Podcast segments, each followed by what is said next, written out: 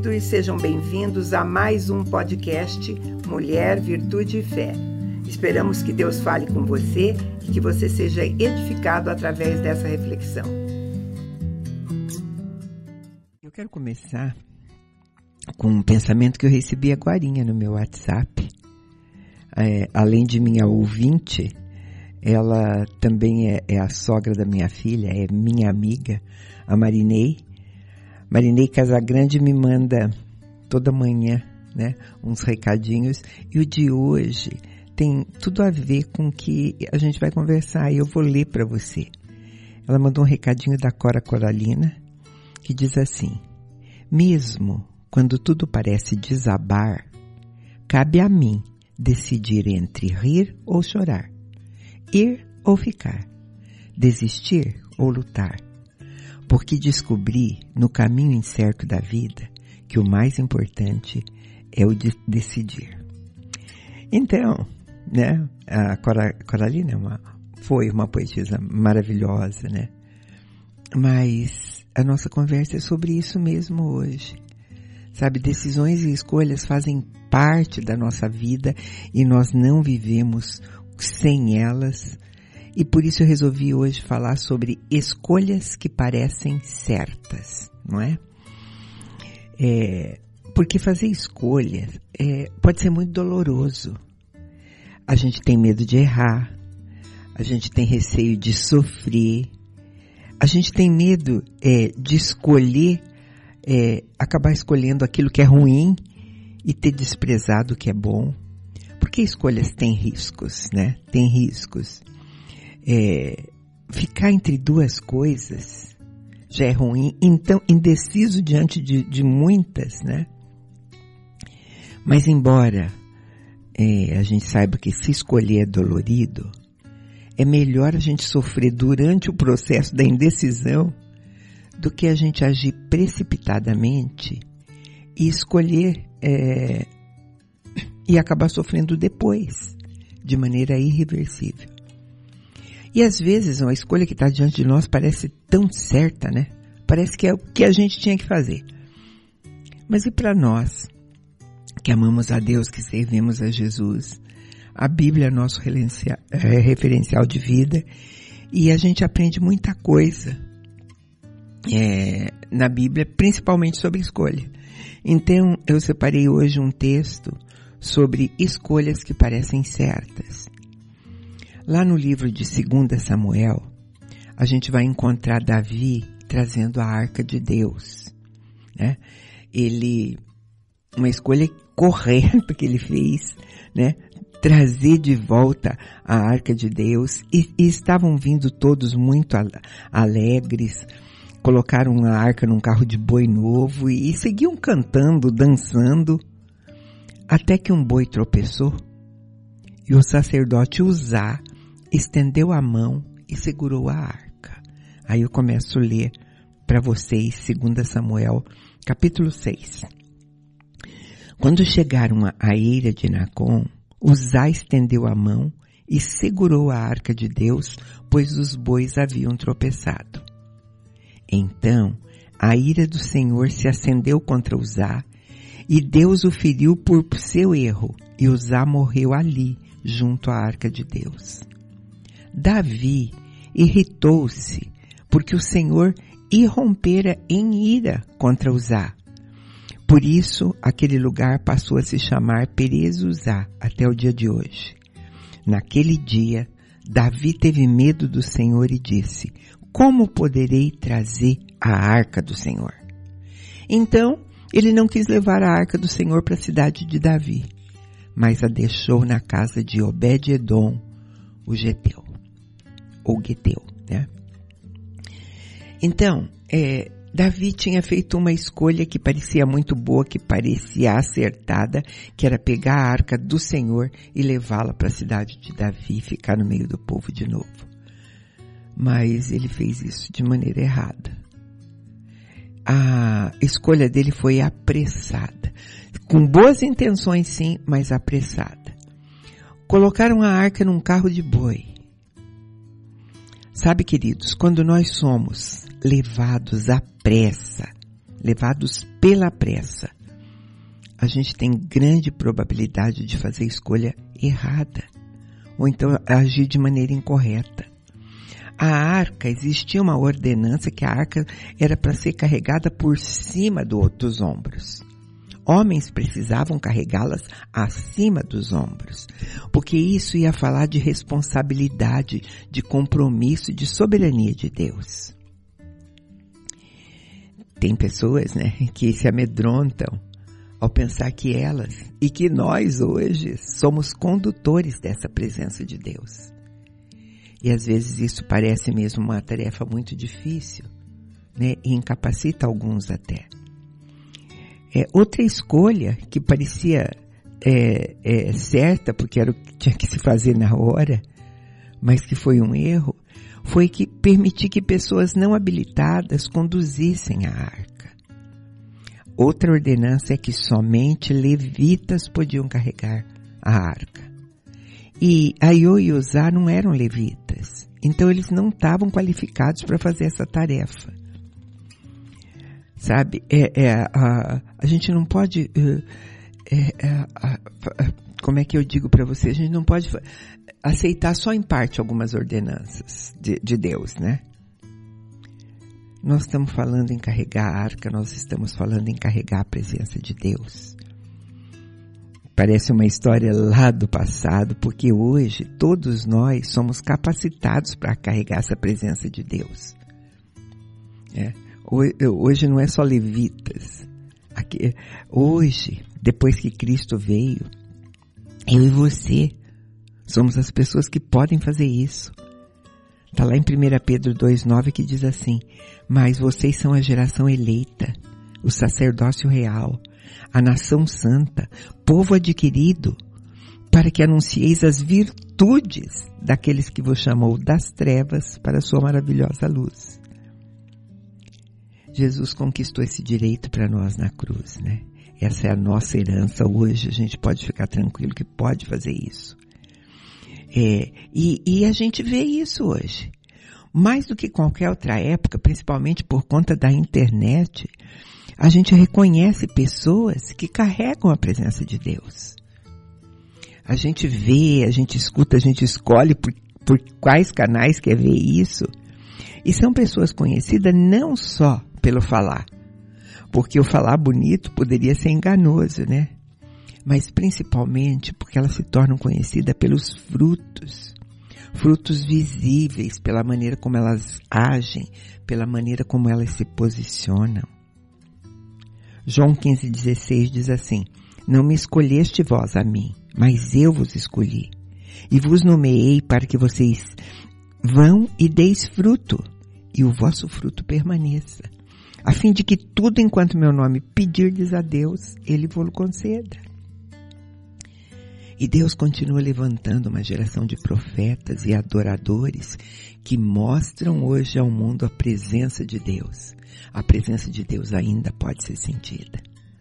Agora, no texto que eu estou mostrando para você, Davi ficou muito triste, muito desgostoso. Na verdade, ele ficou com medo, né? Está escrito lá. É, por Deus ter matado Uzá. Aí ele achou que a outra escolha que ele tinha que fazer, não vou levar mais a arca não, né? Então ele mandou a arca para a casa de Obed-edom. É, eu, Davi era um homem como a gente e, e o ser humano tem dificuldade de reconhecer o seu erro. Davi era um deles, só que ele também, um homem amado do Senhor, naquele momento, a escolha dele foi feita debaixo de uma emoção debaixo de medo. A gente não faz boas escolhas nem escolhas corretas debaixo de emoções muito fortes. Parece certo, ah, não, como é que eu vou levar a arca agora? Não vai dar? Parece certo. Mas Deus deu a cada um de nós inteligência, capacidade de pensar, de refletir, deu um livre-arbítrio. Ele deu para cada um de nós poder de escolha. Então a gente não pode depois jogar para Deus a responsabilidade por a gente ter errado, pelo nosso insucesso, por escolhas precipitadas, mesmo que elas tenham sido feitas com boa intenção. E, e a gente vê muito por aí, gente cobrando de Deus é, o fato deles não terem sido bem-sucedidos nas escolhas que eles próprios fizeram. Começou cedo, começou no Éden, começou com o primeiro homem, Adão, que jogar em cima de Eva a responsabilidade da péssima escolha que ele fez de comer o fruto que ela deu, né? Então, o rei Davi deixa de levar a arca e coloca ela na casa, uma casa que ficava à beira do caminho, de um homem chamado Obed-edom. Esse homem morava na beira da estrada que levava até Jerusalém. o nome dele, Obed, significa servo, escravo, né? Então, esse homem era um descendente dos Edomitas, que eram descendentes de Esaú, né? Um povo que se tornou inimigo de Israel. E ele era um, um Geteu, o Geteu, que seja de Gate, é aquela terra dos inimigos de Israel, a terra do gigante Golias, né? Então, havia ali um homem que era rejeitado pela sociedade da época, que era desconsiderado pelo povo de Deus, né?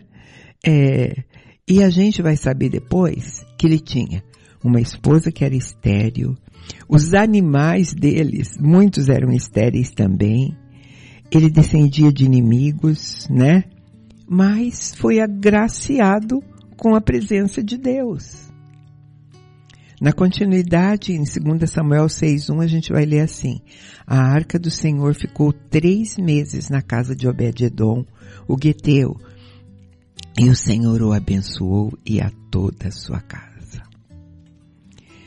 Eu quero lembrar vocês que quando Deus mandou Moisés construir a arca do Senhor, ele disse que a sua presença iria com o povo.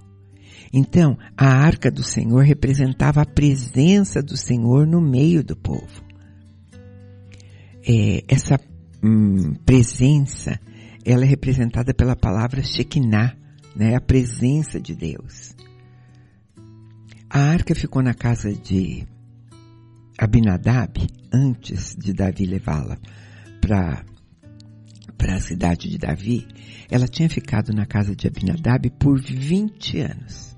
Fazia 20 anos que a arca estava lá.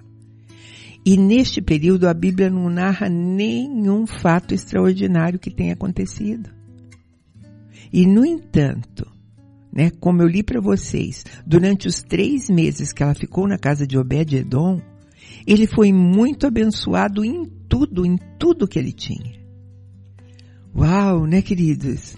De um lado, 20 anos com a presença de Deus dentro de casa e nada de extraordinário acontece. Nada de extraordinário para contar. Três meses sentindo a presença de Deus, milagres aconteceram. A minha pergunta é, será que é possível a gente se acostumar tanto com a presença de Deus? Como se isso fosse é, um dos nossos, tratá-lo com naturalidade, né? É, deixar de reconhecer a presença de Deus por estar lá tanto tempo. Como é que é isso? Valorização, honra, onde ficam, né? Eu tenho a impressão que com o passar do tempo, Abinadab e seus filhos, eles se acostumaram com a arca lá dentro, com a presença de Deus, com tudo que aconteceu, e de repente eles passavam a olhar para a arca é, sem o devido valor que ela tinha. Era alguma coisa a mais dentro da casa deles.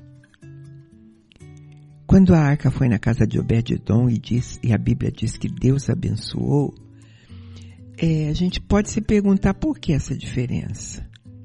Certamente porque as atitudes de um e de outro foram diferentes, né? Abinadab devia estar olhando aquela arca lá como um objeto a mais dentro da casa dele. Você já viu pessoas que têm a palavra de Deus, a Bíblia em casa, exposta num móvel, aberta no Salmo 21, e a pessoa nunca leu a Bíblia? Isso é comum, né? É mais ou menos isso do que eu estou falando. Agora, Obededon, ele viu a arca como a personificação do próprio Deus dentro da casa dele. Ele era um homem, como eu li para você, marginalizado, que tinha tudo para ter uma vida de mesmice, de acomodação, de ostracismo. Mas quando ele recebe a arca na sua casa, ele faz uma escolha certa e escolhe agir de maneira correta. Sabe, a presença de Deus tem que ser destaque na nossa vida. Eu quero que você que está me ouvindo não se julgue incapaz de receber a presença de Deus dentro de você, da tua casa, da tua família, porque isso vai fazer toda a diferença. Obed-Edom viu ali a oportunidade de mudar a história da vida dele. Ele assumiu responsabilidade diante de Deus, né? Agora não era mais uma questão de carregar a arca em cima do ombro ou com carros de boi, mas dentro do coração. Se ele não podia tocar, ele podia sentir a presença de Deus. Ele adorou, valorizou o que a arca significava, aquilo que tinha dentro dela, né? Sabe, queridos, nós somos levados a valorizar o exterior. A gente já conversou disso há muito. Às vezes a gente não dá importância porque está dentro. Vamos falar até de pessoas, né? Às vezes a gente julga uma pessoa pela maneira como ela se veste, como ela come, como ela fala. Às vezes a gente valoriza bênçãos, mas não valoriza, não reconhece o abençoador. A história da Bíblia, a, a, Bíblia tem histórias assim. O próprio Samuel, quando ele foi à casa de Jessé, porque Deus que disse que ele ia ungir um dos filhos de Jessé como novo rei de Israel, quando ele chegou lá e viu aqueles homens altos, bonitos, bem vestidos, né? Deus disse para ele, olha, Samuel, eu não vejo como o homem vê. O, sabe? O homem vê o que está por fora, mas eu vejo o que está por dentro. Então, quem foi ungido como novo rei de Israel foi um garoto, mal vestido, talvez até sujo por conta do trabalho que ele fazia no campo, né, cuidando de ovelhas. Obed-edom sabia exatamente o valor que tinha aquela arca e o que significava ela estar dentro da sua casa, né? porque ele olhava com olhos espirituais para o que estava dentro daquela arca. E daí o que, que ele enxergava lá? O maná, a vara de Arão, as tábuas da lei. O maná sempre significou a provisão e a fidelidade de Deus. A vara fala de autoridade dele. E as tábuas da lei, a palavra dele, né? Obed-Edom ele tinha tudo para ser mais um, só para hospedar a, a arca. Um servo, um criado, um, um, um, marginalizado que diz, olha, essa arca vai ficar aqui agora, né? Mas não, ele ficou conhecido como aquele que foi abençoado pelo Senhor.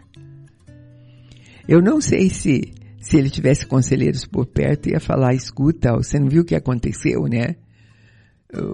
o homem tocou lá e morreu. Se eu fosse você, né? Eu vi a possibilidade de recusar isso, né? Sabe, ficar com aquela arca agora era correr risco. E como é bom assumir risco com Deus, né? Ninguém precisa temer nada, não precisa temer assumir responsabilidades quando Deus está juntos. É, tem pessoas que querem receber o cumprimento da promessa na vida delas, querem receber bênção, vitória, porta aberta, provisão de Deus. Mas quer tudo isso sem compromisso, sem responsabilidade, nem mesmo assumindo nenhum risco com Deus, né? A verdade é que muitos querem receber, mas poucos querem dar, né? A gente vê isso porque eu falei já para vocês de frutos, né? Falei de dons. Nossa, muitos escolhem e querem profetizar, querem falar em línguas, querem pregar, mas poucos querem visitar irmãos carentes, visitar hospitais, presídios, né? Muitos querem ter discernimento de espírito, ó, que dom maravilhoso, mas não conseguem discernir os próprios erros. Obed-edom assumiu risco com Deus. Ele se tornou um porteiro guardando o santuário de Deus, né? É, ele gostava tanto a Shekinah de Deus, a presença de Deus, que ele pediu ao rei Davi que o deixasse ficar perto da arca. Então ele se faz de porteiro ali, né? E, e pelas frestas da porta ele contemplava a presença de Deus. Nós sempre estaremos diante de escolhas a serem feitas. A questão é que se fazemos essa escolha certa, se agimos da forma certa para ser abençoados, ou não. Vamos ouvir um pouquinho de música e eu volto?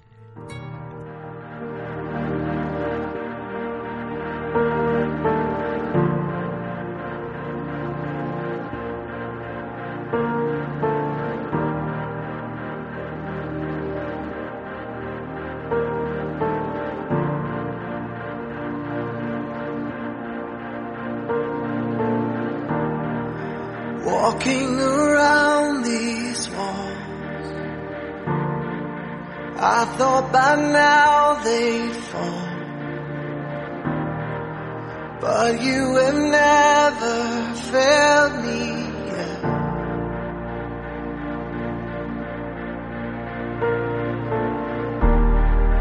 Waiting for change to come.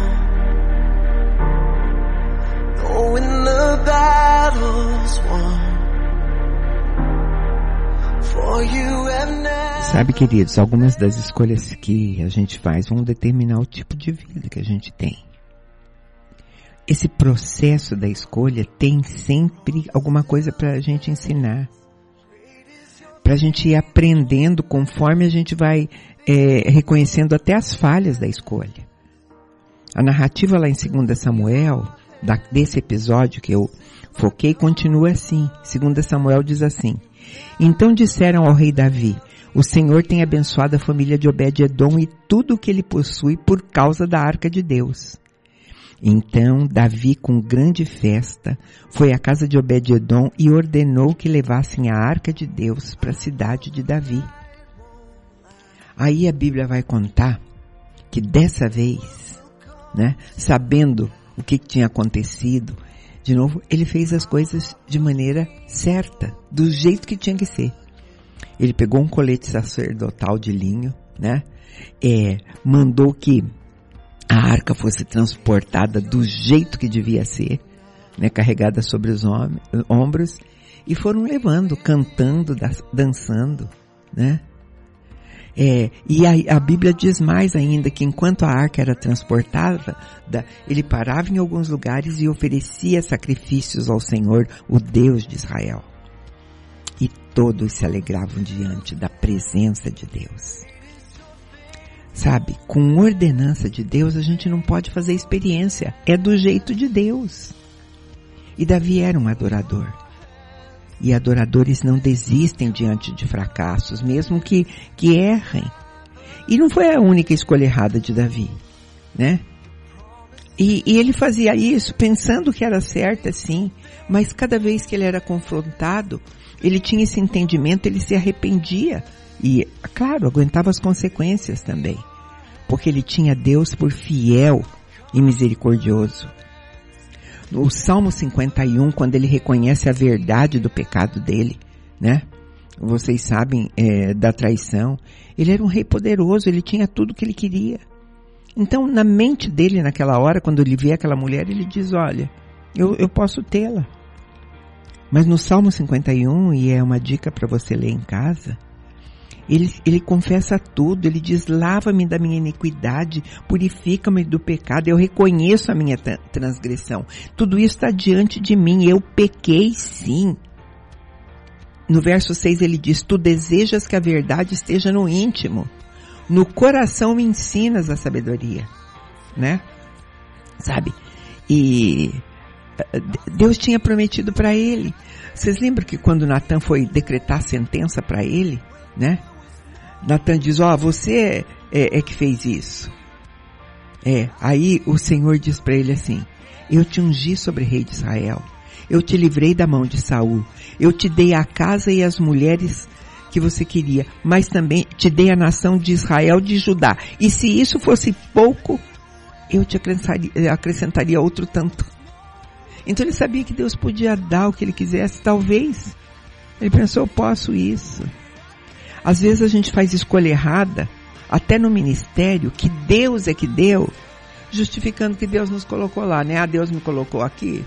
Então é, tá tudo a ver. Mas a gente tem que continuar aprendendo com Davi mesmo.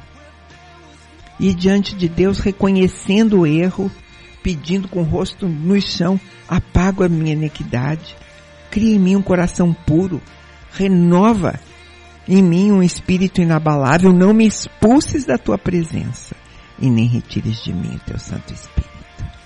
Você entende isso? A gente tem um Deus que fez e continua fazendo isso. É o que diz essa música que você está ouvindo. Do It Again. Faz de novo, Senhor. Né? E eu vou deixar você ouvindo isso e pensando no que a gente refletiu agora.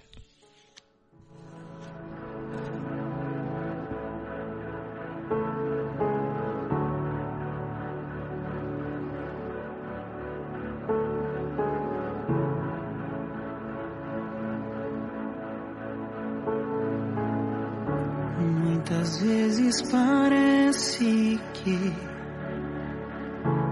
as muralhas não vão ceder, mas o teu amor nunca falhou.